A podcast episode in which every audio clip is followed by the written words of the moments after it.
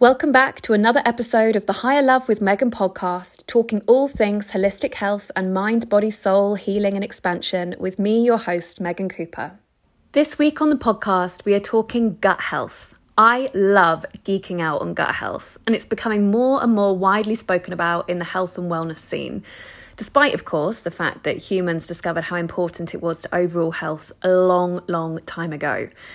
So many people suffer from gut health related issues, often without knowing that we do. So, think, for example, bloating, weight issues, IBS symptoms, even things like anxiety or depression or mood swings. Our gut health impacts just about everything in the body, from our metabolism to our hormones to our ability to detox and eliminate, our immune system, our cravings, our ability to lose, gain, or maintain weight, our mental or emotional well being you name it, it starts in the gut. To deliver this podcast with me is the awesome Sarah Newland. Sarah is an Australian clinical nutritionist with a holistic approach and a preference for food as medicine protocols. Her experience ranges broadly from reproductive nutrition, hormone balancing, liver support, weight management, autoimmunity, sports nutrition. However, her niche areas are rooted in gut health, gastrointestinal conditions, and the gut brain connection. I came across Sarah when we both lived in Canggu in Bali when I went to her for support with my own gut health. Sarah is a nutritionist with a difference. Her understanding of biology and the chemistry behind vitamins and nutrients and supplements is next level. Working with Sarah is literally like stepping into a science lab, but having it all packaged up in a really grounded, approachable way and taking into account all of the other factors within our lifestyle as well. So, for example, looking at our stress and our lifestyle choices and habits. In Bali, Sarah ran her own nutrition consulting business, spoke on health retreats, and owned two small gut health related food businesses. She's also full on girl crush material blonde, tanned, peppered with cute tattoos, flawless style, and she drove a white and black NMAX motorbike, which is pretty much the coolest thing that you could do in Canggu. Fortunately, after working together, we also became friends. Sarah now lives back in Australia, but works with clients online throughout the world. Now, with a two year old daughter in tow, she's expanded her expertise to include natal and early childhood nutrition. I'm so pleased to be able to share her wisdom today. Strap on your seatbelts, there's a lot of information coming your way. All right, lovely. Well, I'm so excited to have you here to share all of your wisdom. So, welcoming Sarah to the podcast. Thank you so much for having me. Obviously, we connected when we were both living in Bali, and actually, I came to you originally as a client um, to work on my gut health, and you helped me enormously. And then, obviously, we created a friendship, and I'm always so inspired by everything that you share, and you're so knowledgeable in this area. So, I'm really grateful that you're able to be here. So, one of the first questions that I have is gut health is kind of it's it's almost treated like as like a bit of like a new age thing, right? It's in programs come out and podcasts come out that's kind of like oh gut health suddenly so important type thing. But actually we've known that gut health's been important for millennia. I mean hippocrates has got that famous quote of how all health originates in the gut. But yet it seems to be something that has been kind of left out of modern medicine when it's actually at the base of like Ayurveda, the um, Indian form of medicine. It's at the basis of traditional Chinese medicine, but yet it just seems to be have it seems to have been left out from modern medicine, but it, and it's only just really making its way back in. Do you feel like that's the case, or like how do you My think God. that's happened? Firstly, thank you so much for such a lovely introduction.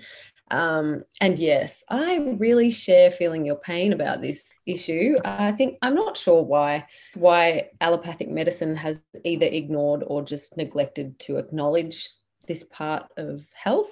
It has always seemed kind of ridiculous to me that at that gut health has not really been acknowledged and that nutrition is not studied by doctors. I'm not sure if it has become a bit more pop, I don't know if popularized, but um, more well known. I've heard, you know, my I've got family members that are in medicine and and an immunologist who sat down at Christmas dinner and I had to sort of listen to them talk about gut health and fecal transplants like they have just been discovered. And they almost kind of didn't even look at me or acknowledge the fact that this has been my business for over a decade. so yeah this is it's two worlds like natural medicine and then allopathic medicine and natural medicine natural medicine practitioners have appreciated health and its integral role in all health in the human body. And now we're seeing mainstream medicine kind of jump on board appreciating it. I suppose we have to look at it like it's a good thing but it is frustrating. Yeah, um, yeah. yeah i was going to say yay thank god for that. Yeah exactly. Um, obviously this has been your your business and your area of expertise for a really long time. Why should we make gut health a priority? And we can break this down into a few different sections. So maybe just starting off with physical health. How does gut health affect yep. our physical body our physical health can be determined by the strength of our immune system, and 70% of our immune system comes from the cells are produced and resides in the gut.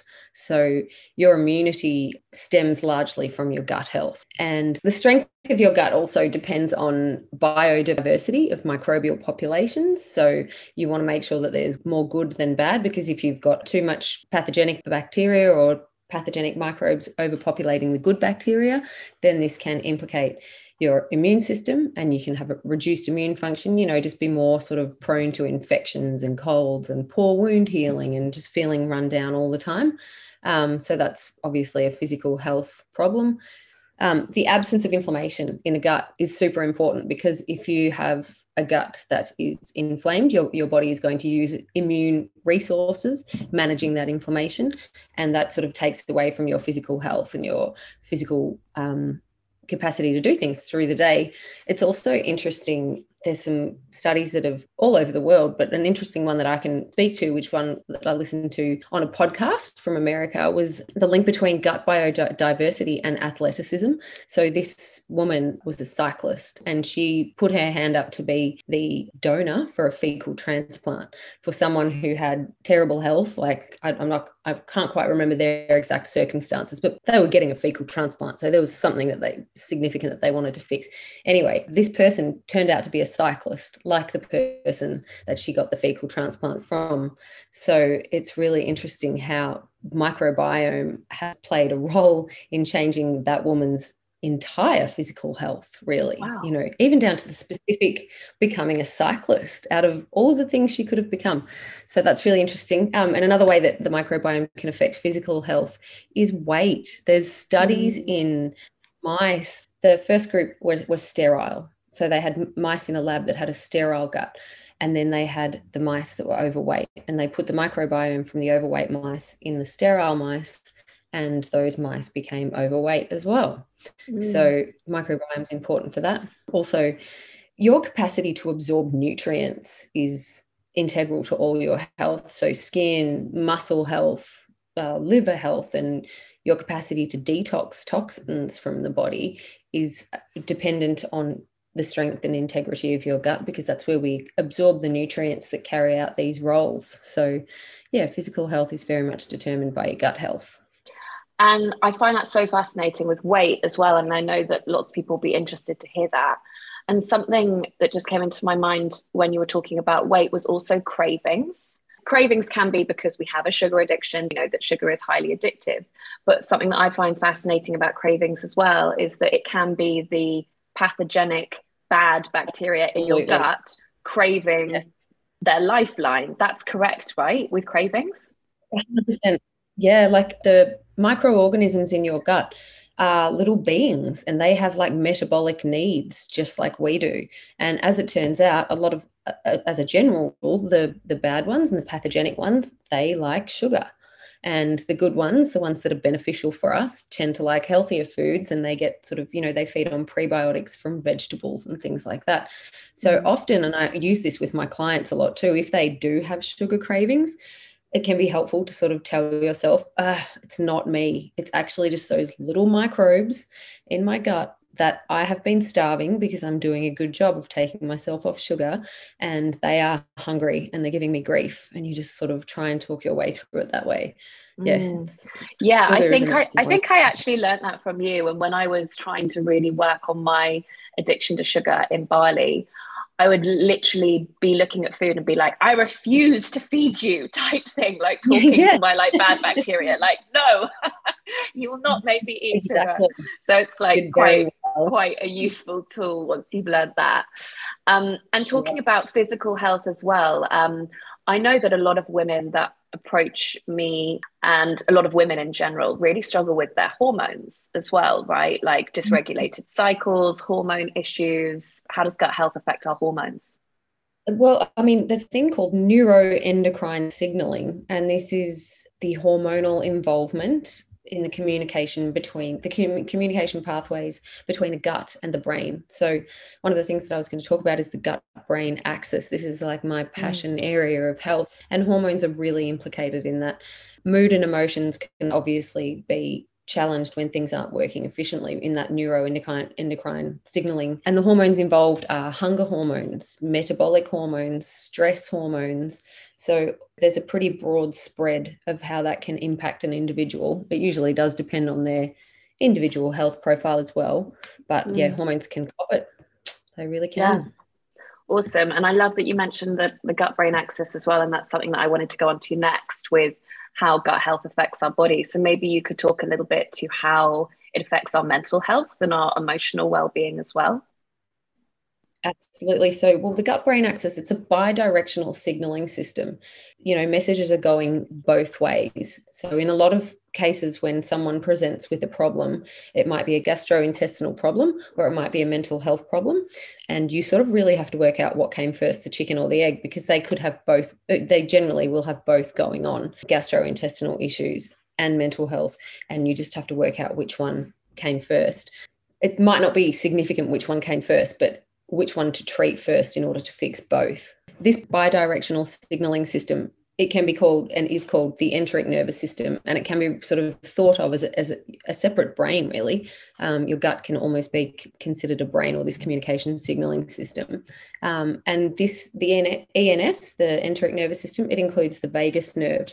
So the vagus nerve connects our cognitive and emotional centers directly with the gut and the microbes that live in our gut stimulate and influence the centers in our brain that the vagus nerve connects the gut to. So, this is how mental health can be affected by what's going on in the gut. This is demonstrated by the fact that gastrointestinal disorders are almost always found to some degree in autistic children and people who have other neurological conditions going on. The other thing, well, stress, obviously, stress is hugely important um, for gut health and having managing it properly for gut and mental health.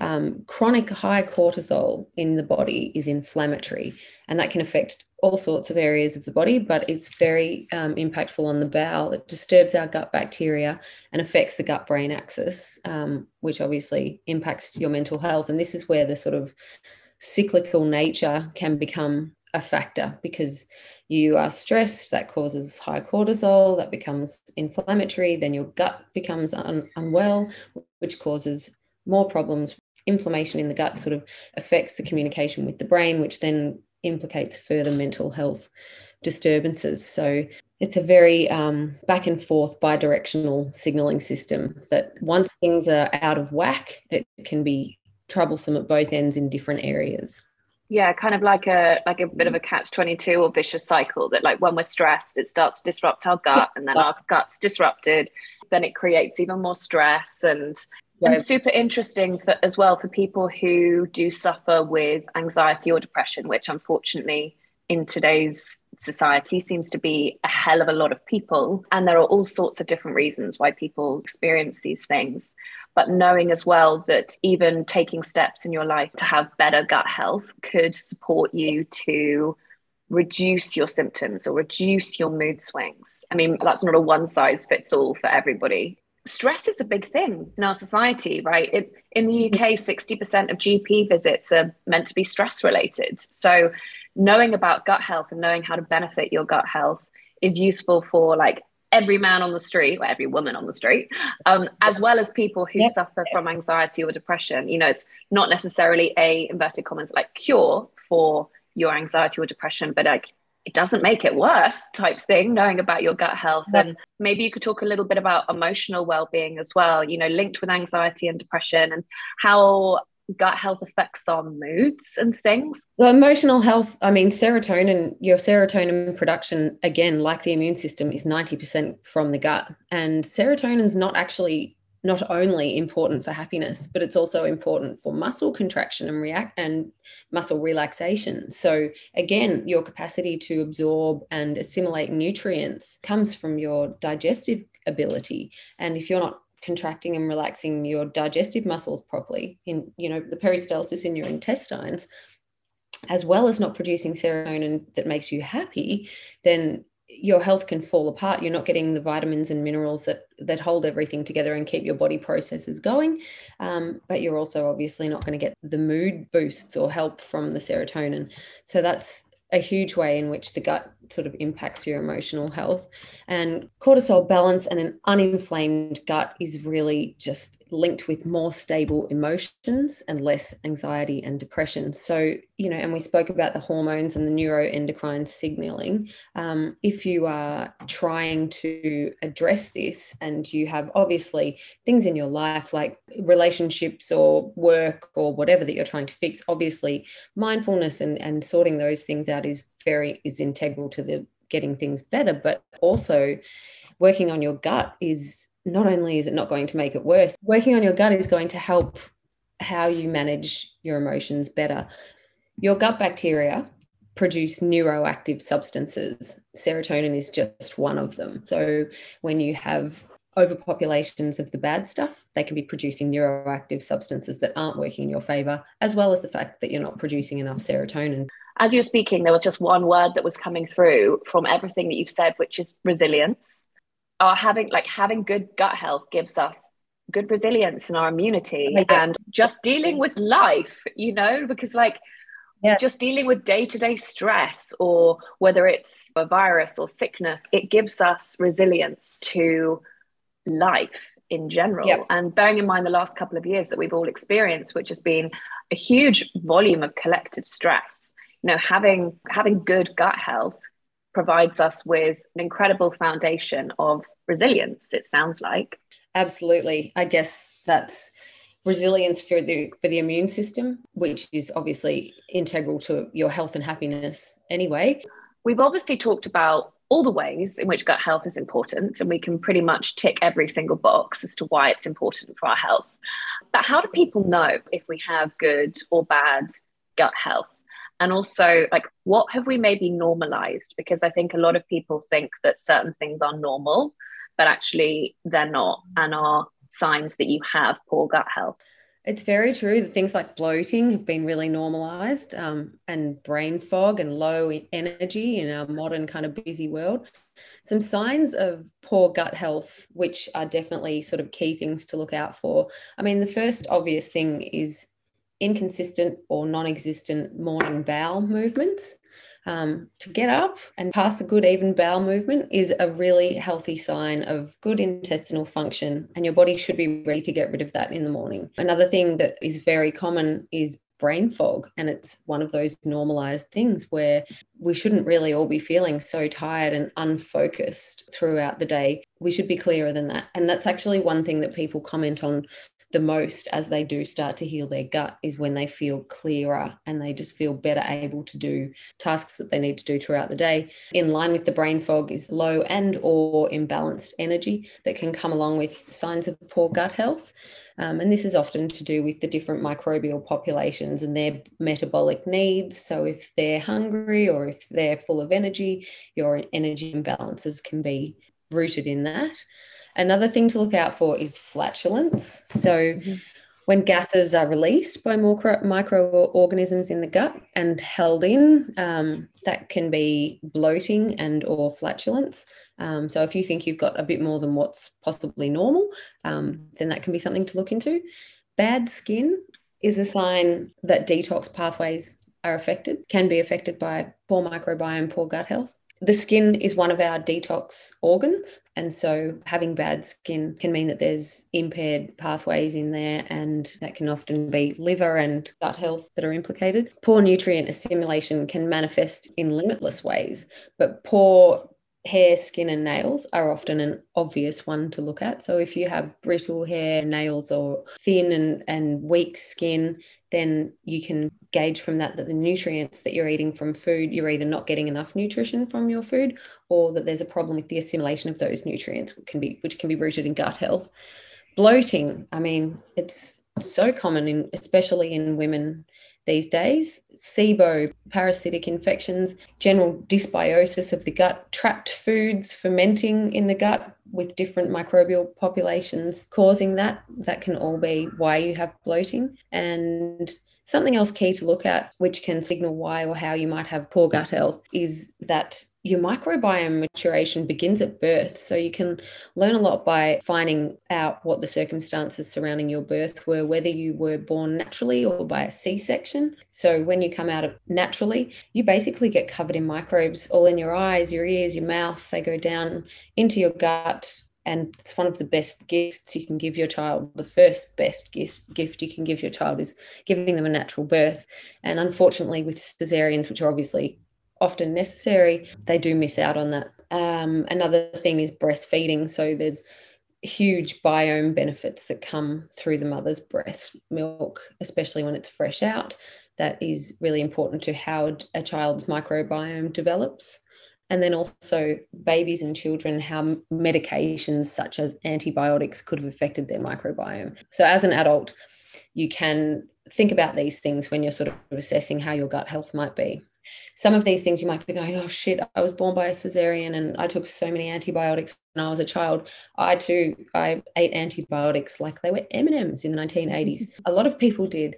I don't know that anyone can really ever have perfect gut health. And how do you determine that if you have taken really a lot of antibiotics? But I've certainly sorted out my gut health and I don't suffer any of these symptoms that we're discussing now. So there is hope if you've had a troubled gut in the past or things haven't been, you haven't done things accordingly, or if you haven't done things by the books of perfect gut health, you can definitely do things now to get things a lot better, hmm. really a lot better that's really reassuring for a lot of people because if you've been born by c-section if you've then taken loads of antibiotics then i've definitely worked with girls who've been like oh my god my gut health's fucked for life because i did all these things etc but like there is actually so much that you can do and maybe that's where we could go to next. So what are the big do's and don'ts when it comes to gut health?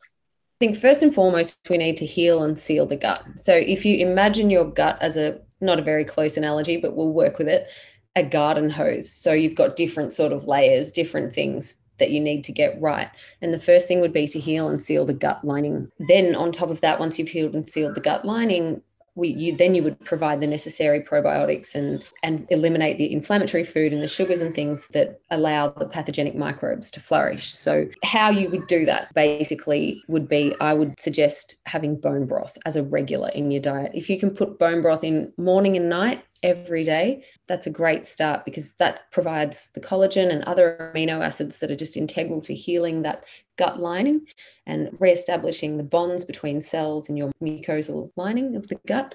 Bone broth is key. And with a lot of my clients, sometimes we work on that heal and seal part of gut healing before we even put any real probiotic foods in getting their habits right, taking out the bad stuff, getting used to not having the inflammatory things in your diet, getting used to having veggies and wild caught or pasture raised animal foods, getting the quality right and putting in the bone broth. And then when that feels a little bit more comfortable, we'd go into sort of probiotic sauerkraut, raw milk, kefir, raw milk natural yogurt, properly fermented kombucha, and all those probiotic fermented vegetables. Just to interrupt, what exactly are fermented yeah. foods? So they contain a high level of probiotics, right, which feed the good bacteria.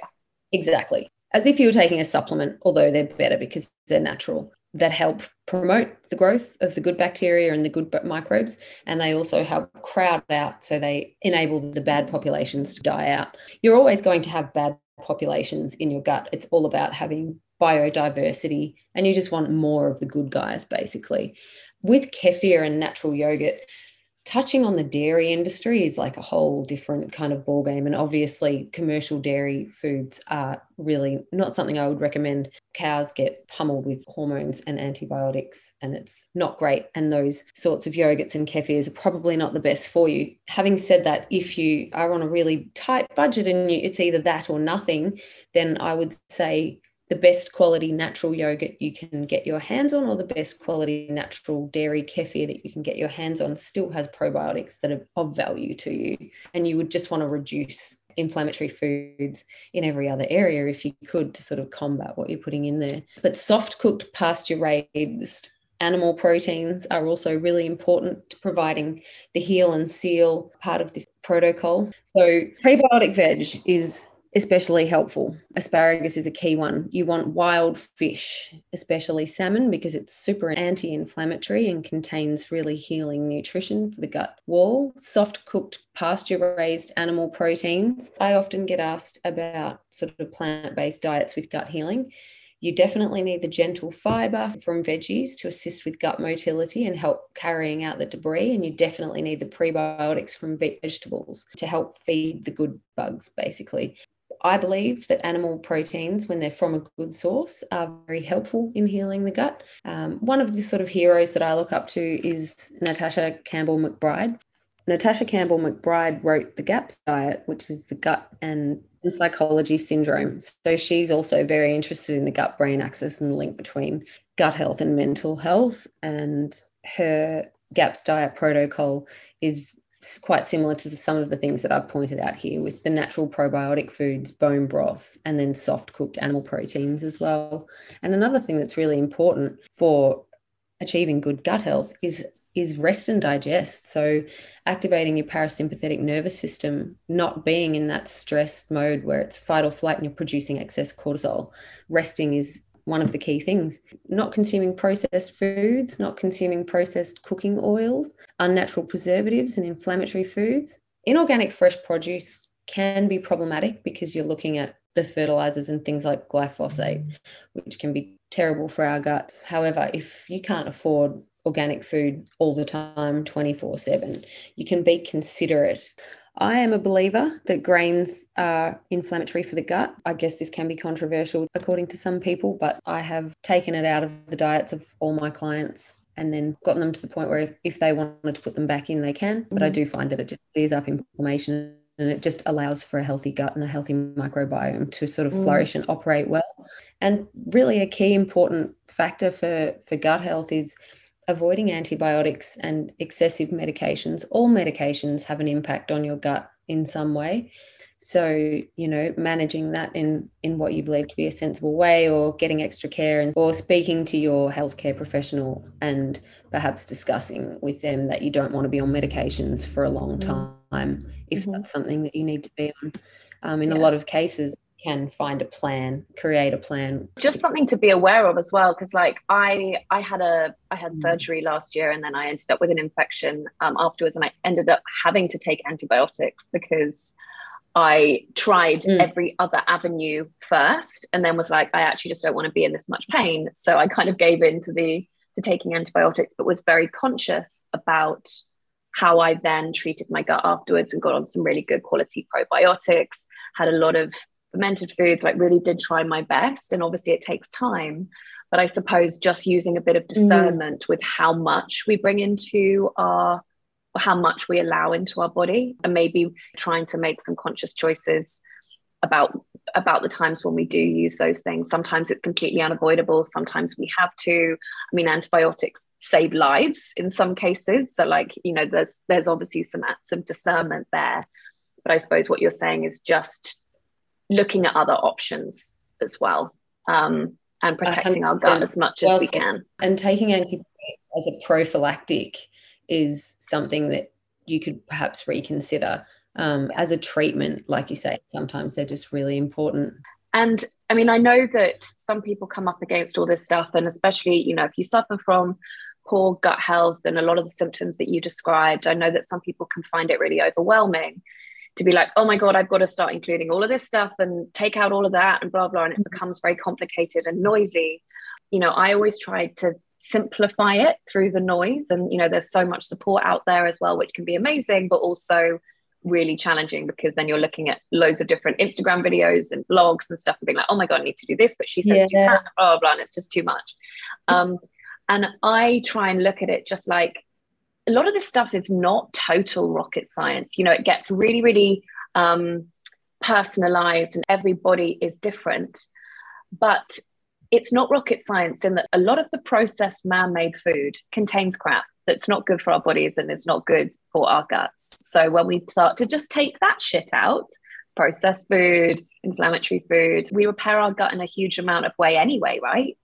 Well, 100%. The body wants to heal. The body has the knowledge of how to heal itself. If you give it the right tools, or if you take away the things that you're putting in that are stopping it from healing itself, it will do so much on its own. And actually, this brings us to it's like a it's almost considered a biohacking thing these days which is mindfulness yoga meditation because when you take up these practices yoga meditation and your body relaxes properly your body does start healing things on its own so that's a really important point that there is it's not rocket science. It's mm. just doing what you your body wants you to do living in a way that enables your body to heal itself and taking out the bad stuff. Simple and eating real foods. Yeah. Just real foods are grown or born. They don't come from a factory. That's yeah. processed stuff. So just thinking about it simply like that can often be the thing that makes it easiest to apply. Mm. And i love that you mentioned biohacking and you know it's it's becoming something that's so trendy in terms of doing cold water plunges or ice baths and breath work and all of these things these things that, that are really hitting the mainstream. They have all the incredible mental and emotional benefits, but also they're so positive for the vagus nerve as well, which is the gut brain axis, right? So all of these things are really working in unison when you're doing your yoga practice, when you're doing breath work, etc. You're helping your body on so many different levels. So I'm really glad that you that you mentioned that too. Okay, so just one more question then. So if somebody was really struggling to change habits, and I'm sure that you come up against this in your client work, what advice do you generally give to people when they're just starting out or when they're struggling to stick to a regimen or, or struggling to change their habits? What kind of pieces of advice would you give in that case? I normally sort of work out what would be appropriate for them in their life, look at their lifestyle, their needs, and then try and build things around that that fit in that aren't going to be too challenging. But to generalize, starting off, mindfulness practices, just little check ins with yourself, let your body breathe so that you can get these healing working anyway on its own without all the other things that you might do, protocols and such. So, taking a step back and relaxing, cutting out the crap. So, if changing habits is hard, just bit by bit cutting out the crap. It's fundamental. Implementing the good things bit by bit. So, if a person operates better with a bit of a schedule, then we can do things like I have a little I call it a Sunday session. I mean, this can be applied to any any day of the week. It depends on the person, but Sunday session is not what it used to be. Perhaps it's a Sunday session is really good quality and conscious grocery shopping. So it might be that you actually, rather than just dashing into the supermarket on the way home from work one night, you allocate three hours on a Sunday to going to the supermarket, a health food store, and it might be another place like a butcher or a fish store, or it might be another health food store, whatever. But if you allocate that time, then you go home, you've got a bit of extra time up your sleeve to perhaps roast some pumpkin to keep in the fridge to throw in salads or cook some things, wash all your vegetables with vinegar, and you might have like a nice wash mix that you do in the sink. Wash your vegetables properly, and then so they're all ready. Just prep of any degree. It could be cooking for the week, making omelette muffins or something for your kids, whatever. You know, putting that time in on a Sunday because not only does that get you prepped for the week, but that effort, that love that you've put into it, you then want to use it through the week. There's a bit of pride involved and a bit of mm. achievement. Um, and that really helps. So I find that to be an important part of doing this as well. Sort of putting mm. in the effort makes you proud of yourself. So yeah. you continue to put in more effort. And another thing that I was going to mention, which is a good tip for taking the leap if you are having trouble with changing habits, it's a little bit left of center, but they're actually amazing. I'm pretty sure I suggested this to you when you were in Bali. Start with a colonic. It's mm. a weird experience. You've never had one before. and actually, if you've never had one before, you might have to have a few over the course of a month or two. But a, a colonic can help clear out your bowel in such an important way that makes you feel lighter and better. And with those changes to how you feel, it's just a really good foundation for then going on and making these changes and putting in other efforts that help you along your way. Um, yeah. Yeah. I feel like I like we could record an entire episode around colonics. they are amazing, yeah, absolutely amazing. And I'm so glad that you recommended them to me in Bali. And there was an amazing colonics lady in Bali. I've never known anyone who got so much joy out of removing shit from people's guts. Like she's a true light worker on this planet. the stuff that comes out of your yeah. body. Oof. oh, oof been there yeah. for a long time. Meters, meters worth. I mean, like I feel like you literally like drop a stone just by going. I know. We were riding out that place feeling so light and happy. And she yeah. was really amazing because I've never had another colonics person that massaged the stomach. So yeah. she was just this little traditional kind of Balinese colonics professional who had no, you know, other than just sort of getting trained to do it there in Bali. Mm. She didn't have like any human biology training or anything, but she knew uh, she understood the gut just from massaging mm. the stomach, and she was so mm. amazing. And having had her, it makes it hard to go to anyone else now. Awesome. but, um, and we'll just finish up. But um, yeah, everything that you've said about the keys to success, it's kind of like a reallocation of time and finances, right? I mean, if you have the ability to do so, mm-hmm. because mm-hmm. the first time I ever saw a health coach when I myself was living in Melbourne, my diet was pretty shit. She recommended that I started eating like organic salmon and stuff. And I was like, I don't have the money to spend on this stuff.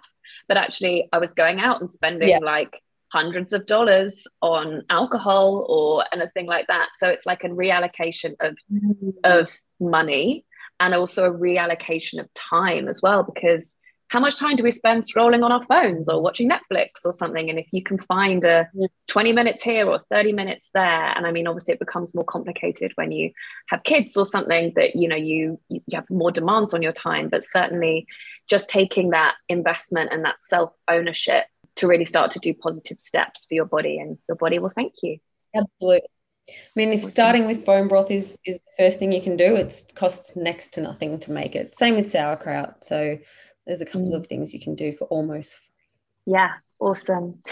All right, my love. Well, thank you so much for sharing your magic with us. You are an absolute witch when it comes to gut health, and I owe so much of my health to working with you in Bali. So I'm very grateful to you on a personal level, but also very grateful to you for, for sharing your goodness with us here. So thank you. Thank you so much for having me. It's been great to come on and chat to you. Awesome. Thank you, my love. You. Well, there you have it. As I said in the introduction, Sarah is the absolute genius of gut health. If you yourself suffer from gut health related issues, or in fact any of the symptoms that we touched upon, which perhaps you hadn't even linked to gut health, I do encourage you to get in touch with her for a consultation. I cannot recommend that woman enough. She transformed my health in 2018. And since then, I've sent multiple people her way who have experienced radical changes in their health too. Sarah's sessions involve comprehensive investigations into all aspects of your health and also how to achieve your goals. You will gain the knowledge, a treatment plan, and resources to navigate your health and vitality, going to where you want to be for the long term. If you'd like support for your health or for your children's health, you can visit Sarah's website or Facebook business page for testimonials or information on consultations and packages, for example, the three day metabolic reset program. All of the information that you need is in the show notes for this episode. Taking ownership of our gut health is a way for us to get really empowered about our health across the board mind, body, and soul. In these noisy and sometimes chaotic times, we are being invited to come even more into alignment with our authenticity and our sovereignty. Having good gut health is a vehicle for exactly this, as it allows us to hear our inner gut instincts a lot more clearly, to receive information and feedback from our body. It can be the difference between feeling tired and energized, between having a shaky immune system and a strong one, between feeling at the mercy of our cravings and mood swings, or in full or greater control of our own internal landscape. Sometimes we have no idea how good we can actually feel. Working on your gut health will raise the baseline of your health exponentially. If you enjoy this episode, I love for you to take a moment to rate, follow, or share the podcast so that more people can benefit from the content. Do feel free also to connect with me via my Instagram at higherlove underscore with Megan with any of your feedback, what you're enjoying in the podcast, and anything that you'd like to hear more about. I always love hearing from you. So until next week, big love.